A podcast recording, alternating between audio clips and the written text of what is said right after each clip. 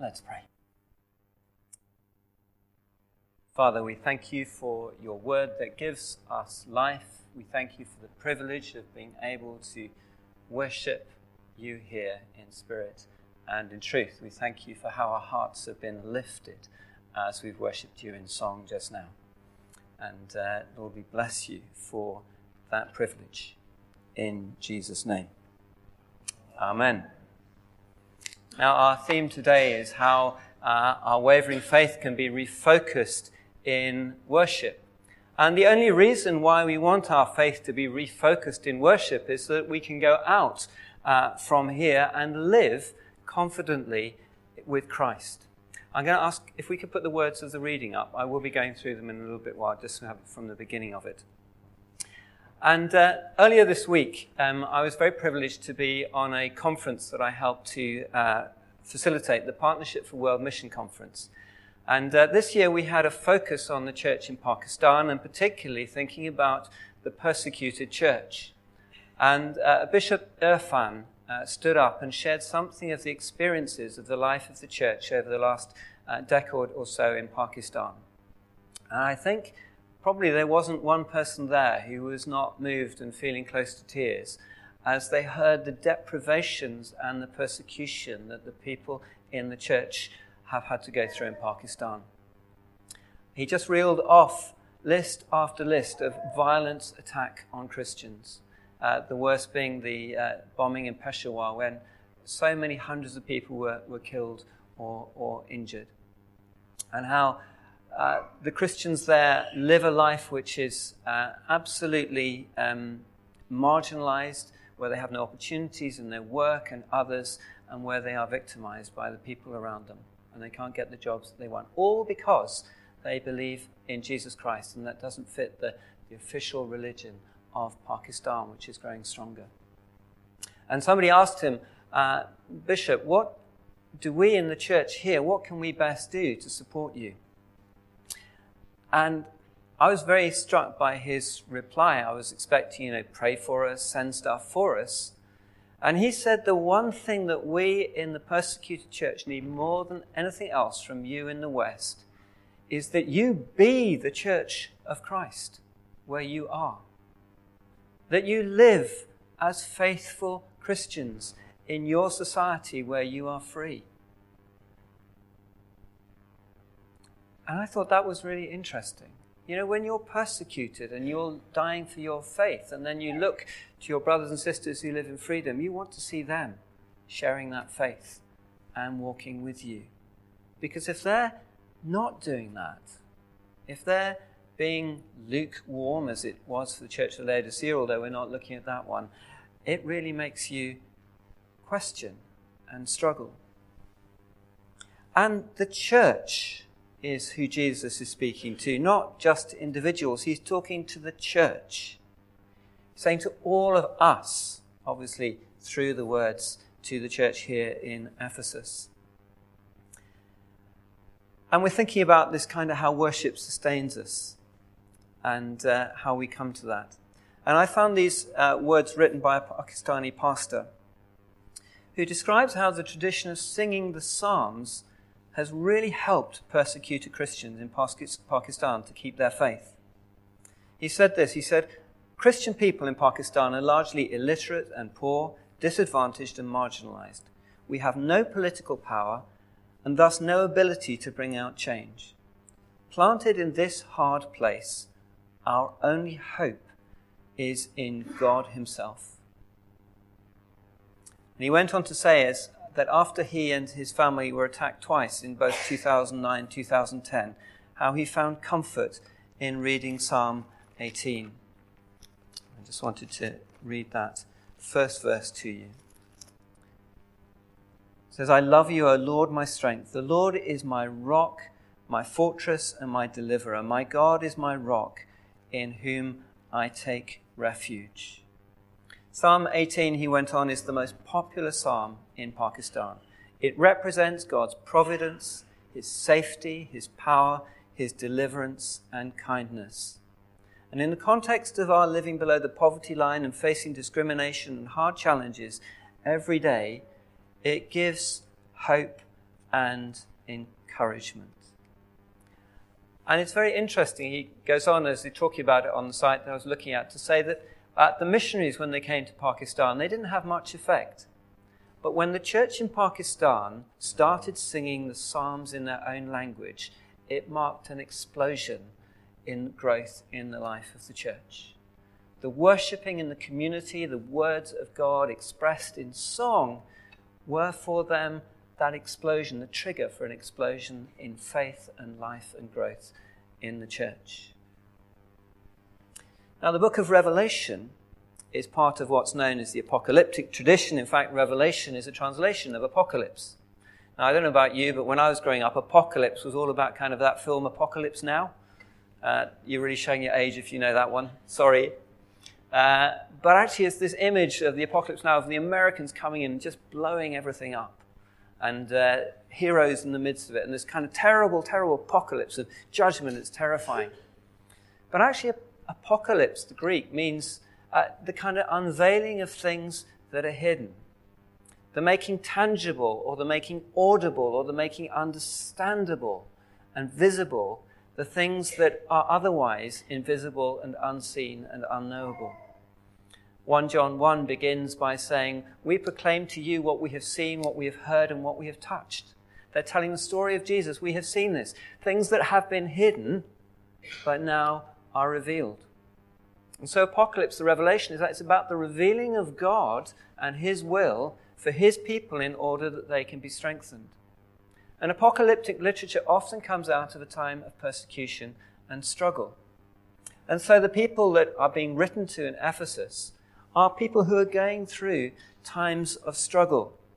And when we think about apocalypse, we often think about something about the end times, but actually, the people hearing this would have thought not about the end times, but about now.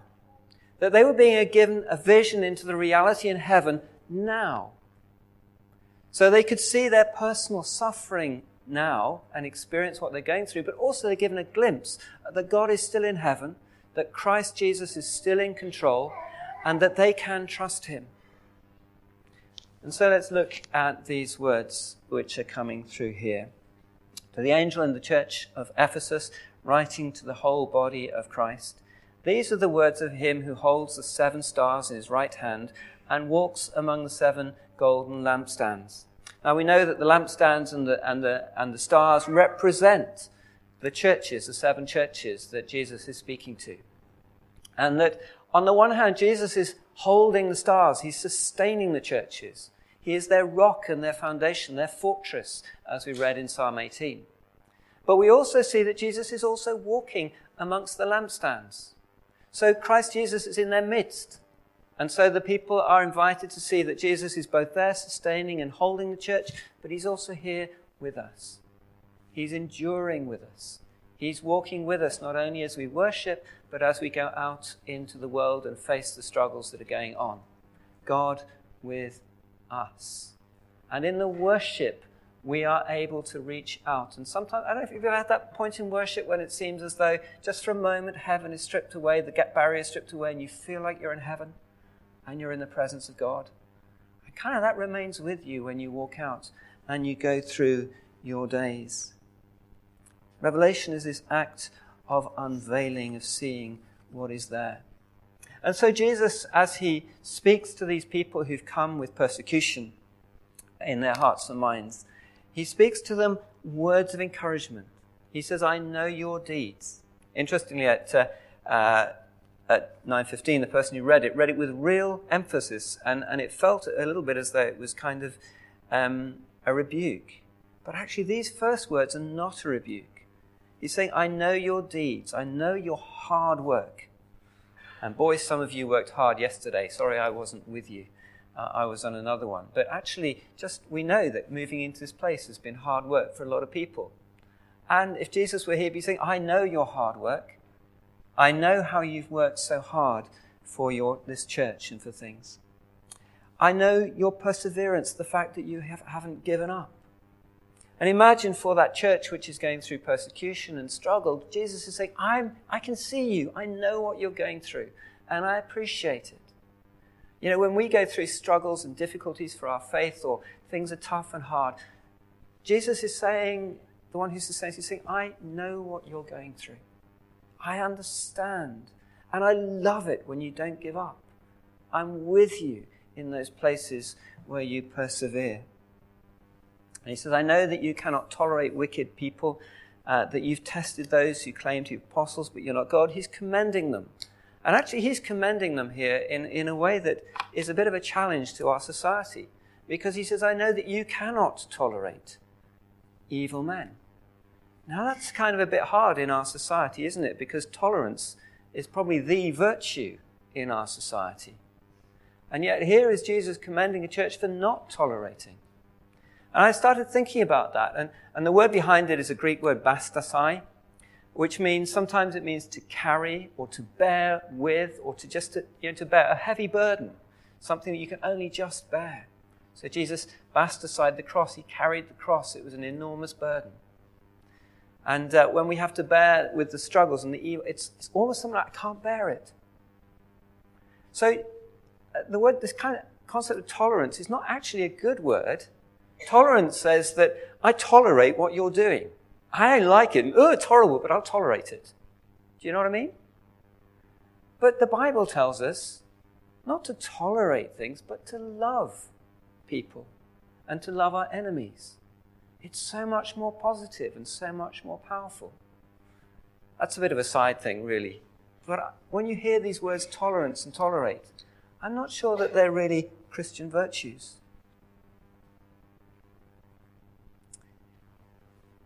And so Jesus goes on to say, Sorry, I got distracted.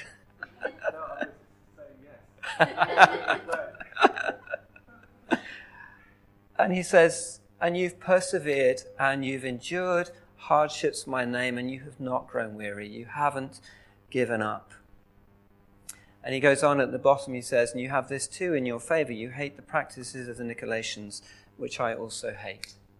And that's again, that expands that thing really on these evil practices. Who were the Nicolaitans? Well, so far as we can tell, they were people and members of the church who had uh, decided that they wanted to.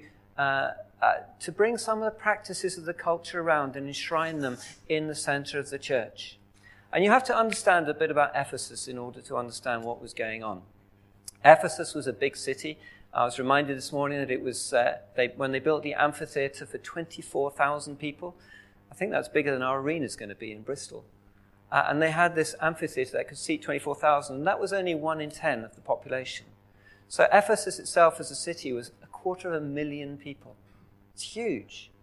And uh, it was seated on a trade route around the Mediterranean uh, a direct sort of shipping line from Athens, the center of kind of philosophy and so on, and people would come there and then it would go on to Jerusalem around the Mediterranean, up into the Black Sea, and then overland into Asia. This was a big and important port. And it had a temple, the Temple of Artemis, and uh, it was reputed to have over a thousand cultic prostitutes. And uh, using those prostitutes was very much a part of the kind of worship and the, the, of the the fertility god of Diana. It was a, a place full of sexual immorality. And if you read through uh, the book of Ephesians, Paul's letter to the Ephesians, he's telling the Christians that they must not have even a hint of sexual immorality or crude jokes or obscenity amongst them. And it's kind of making them stand out from what's going on. And we know too from Acts 19 and 20 that uh, when Paul came and was preaching, he was preaching this message. Uh, as the Christians were growing in numbers, Demetrius, who was one of the silversmiths, he not only got all the silversmiths together, he got all the craftsmen related to temple and said, We've got to get rid of these Christians. And they had a massive riot because they were making this change to what was going on. And so the Nicolaitans, it seems to be, were people who were saying, actually, kind of all this stuff that goes on, we, you know, as Christians, all right, we can take part in those um, things that are going on in the temple. Uh, it kind of helps our business, and uh, we, we, we can eat the food that is offered to idols and stuff, which the Christians were not doing. It's all right, we can bring it in. Actually, it's probably quite good. And Jesus commends the church for recognizing that these are false teachings, that actually we are called to be set apart and to be holy and not to give up, not to weary with what's going on, and that the Ephesians have kept faithful and the church is holding to what is true. And it must have been very hard. And we've seen it in the, in the persecuted church that when we uh, choose to stand up for what God is teaching us, very often it leads to real opposition and pain. So here's a church that's gone through persecution, that's hold faith, all those things, and yet Jesus says to them, I hold this one thing against you. You have forsaken your first love. And the word there is agape, uh, which is the Greek word about love, uh, which is the kind of all encompassing word.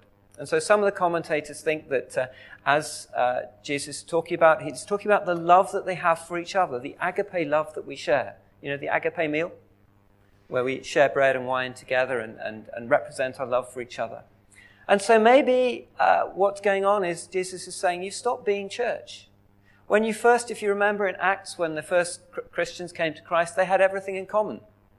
And they, they sorted out their issues and they worshipped together. But maybe as time had gone on, they kind of lost track of that openness and that generosity. Ooh, openness and graciousness and generosity. Oh, so we're coming back to that. Living life to the full. And maybe they'd started closing their doors to each other. I don't know. But perhaps their love was not quite it was, what it was for each other. Or others think that it's the agape love for Christ, that they had lost that first zeal for God uh, when they first fell in love with Him. Now, actually, I kind of I hope it's a, a mixture of all of that, really, because I do know that when you first fall in love with somebody, you, all you can think about is them. And actually, when do you know, have you ever had I was going to say teenagers, but anybody really, it doesn't matter who you are, when somebody falls in love, they can be a right pain in the butt. Am I allowed to say that in church? I don't know. Because actually, we can't live in that kind of thing. Love becomes something which is a deep, deep force within us, like a compass bearing that is set. We're set in our lives for love before God. And I think what's going on is it's not just about having, losing that initial zeal. It's perhaps that they may have as they've gone through life and as things are going on around them and as the pressures of work and to compromise and to, to for all that kind of stuff, uh, perhaps they've just lost their bearings a bit. They're no longer quite as fixed on God as they were, that their love has got a little bit lost. And Jesus says, repent, turn back from those things and come back to what you first, you first did, where, where your love for God for me and for one another was the, the comfort, the thing that was setting you forward and guiding you and leading you. Because otherwise, he says, I will come and remove your lampstand from its place. Now, remember, he's talking there to a church. So he's not talking to individuals. He's not saying to the individuals, you're going to lose your salvation, anything like that, or this is judgment of God. He's saying that if you lose that love, for me, if you lose that bearing, then the life is gone. The light will go out. And the lampstand will be removed. Because there won't be anything for it to hold any longer. And just think for a moment in our cities. St. Werburgh's was a place where the light was, a lampstand. Now it's a climbing centre. Uh, down in Easton, the church there, I think it was St. Matthew's, on St. Matthew's Road is now apartment blocks. Somehow, as a church, we've let the lights go out. And then the lampstands are removed, and only what's left is a shell of what was there. And there is this kind of warning to us. Don't let the light go out. And our worship together can be a place where the light is kept open. We've experienced something of that together. It's a place where we're reminded of the truths to sustain us. Like those Pakistani sing- Christians singing Psalm 18 to each other and writing the truth of God on their hearts. And worship and faith are closely tied together. There's a truism, a, a saying in, in, that uh, I've heard bandied around that as we worship, so we believe. And then as we believe, so we live. And that's why liturgy is really important.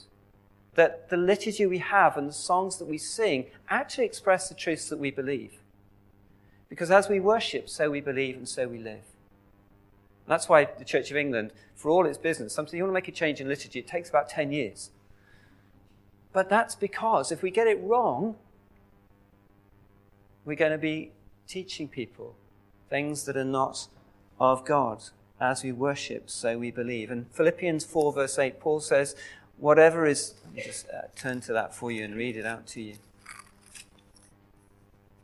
Finally, brothers, whatever is true, whatever is noble, whatever is right, whatever is pure, whatever is lovely, whatever is admirable, if anything is excellent or praiseworthy, think about such things. And Paul is saying that where you fix your mind and your heart and your worship, that is how we will be shaped. Because if we keep looking at those things that are honorable, true, and good, we will become honorable and true and good like them. Because we're filling ourselves with those good things. If we look at other things that are damaging and, and vile and horrible, they're going to leave a taint on us and shape us in our way. It's one of those great hidden tragedies, although not so hidden now in our society, uh, that so many people are recognizing that this culture of pornography is shaping people's minds and thinking so that they can no longer have normal relationships, that they can't relate to each other in ways that are normal, they have to have kind of extremes. Quite apart from the damage that is done to those caught up in that exploitation and slavery to promote the images. And it's as we worship that our minds are refocused, that we fix our eyes on God. And the antidote to the hidden things is to come into the presence of God, where He can reveal those hidden truths about our lives where we can set our hearts and minds on the things that are holy and are good. That's why we're urged in the Bible not to give up worshipping as some are wont to do. You know, it's very easy in today's day and age when we're so busy uh, and we have a diary. If you, uh, you know, these diaries, I hate them, the electronic diaries, you look down there and you can see that every hour of every day is, is fixed up for something. And it's so tempting not to make space or time somebody's got to give. But actually, it's when we come to worship and worshiping together, not just on our own, that God speaks often most clearly. He speaks through the music and the songs, through the Word of God, and restores us. And I want to leave you with my own personal thing, but it, although it's not just about me, I want to be very clear about that. When we come here, here together, yes, God will speak to us as individuals, but He speaks to us as a church. He builds us all up. He builds us in our sense of each other. And He gives us that sense of belonging. And we can do this because we're in it together. And God is with us. And whatever happens and whatever uh, the world throws at us, we can overcome because these are the truths that God is giving us. And so for me, and I want to share with you honestly, well, those of you know me, I try to, I want to do that because actually it's only when we're real that we can do that in about 2006, and Nita will tell you I'm terrible on dates and names, so I think it was 2006, we went through a really, really difficult time as a family. Uh, I was going through struggles with a colleague at work, but alongside it, uh, my father was very ill with cancer, and he died early in the year. And a few months later, Anita's mother also passed away of cancer. And two weeks later, uh, lo- we lost a niece, and I had to do the funeral. And something about that whole period of time where there was so much pain and loss and grieving and all the struggles that were going on in the thing, I found myself, uh, as I'm sure Anita was as well, but in a place uh, where I didn't know whether I could carry on. I felt very lost and, uh, and, and struggling. And I remember sitting in St. John's Church because I was on study leave. I'd been given compassionate study leave by the diocese because of the things that had been going on. And uh, I sat in St John's Church in Tunbridge Wells, and there was uh, words being preached and, and, and worshipped. And, and then they announced a song, and I sat there in utter tears, but also feeling the healing balm of Christ flood through me and realized that I could go on. And the song that they sang was based on that Psalm 18 God is my, uh, my rock in times of trouble, but also on Hebrews 6, the sense of God as our anchor. And they sang, Faithful One, so unchanging, ageless one, you're my rock of peace. Lord of all, I depend on you and I call out to you again and again. You are my rock in times of trouble.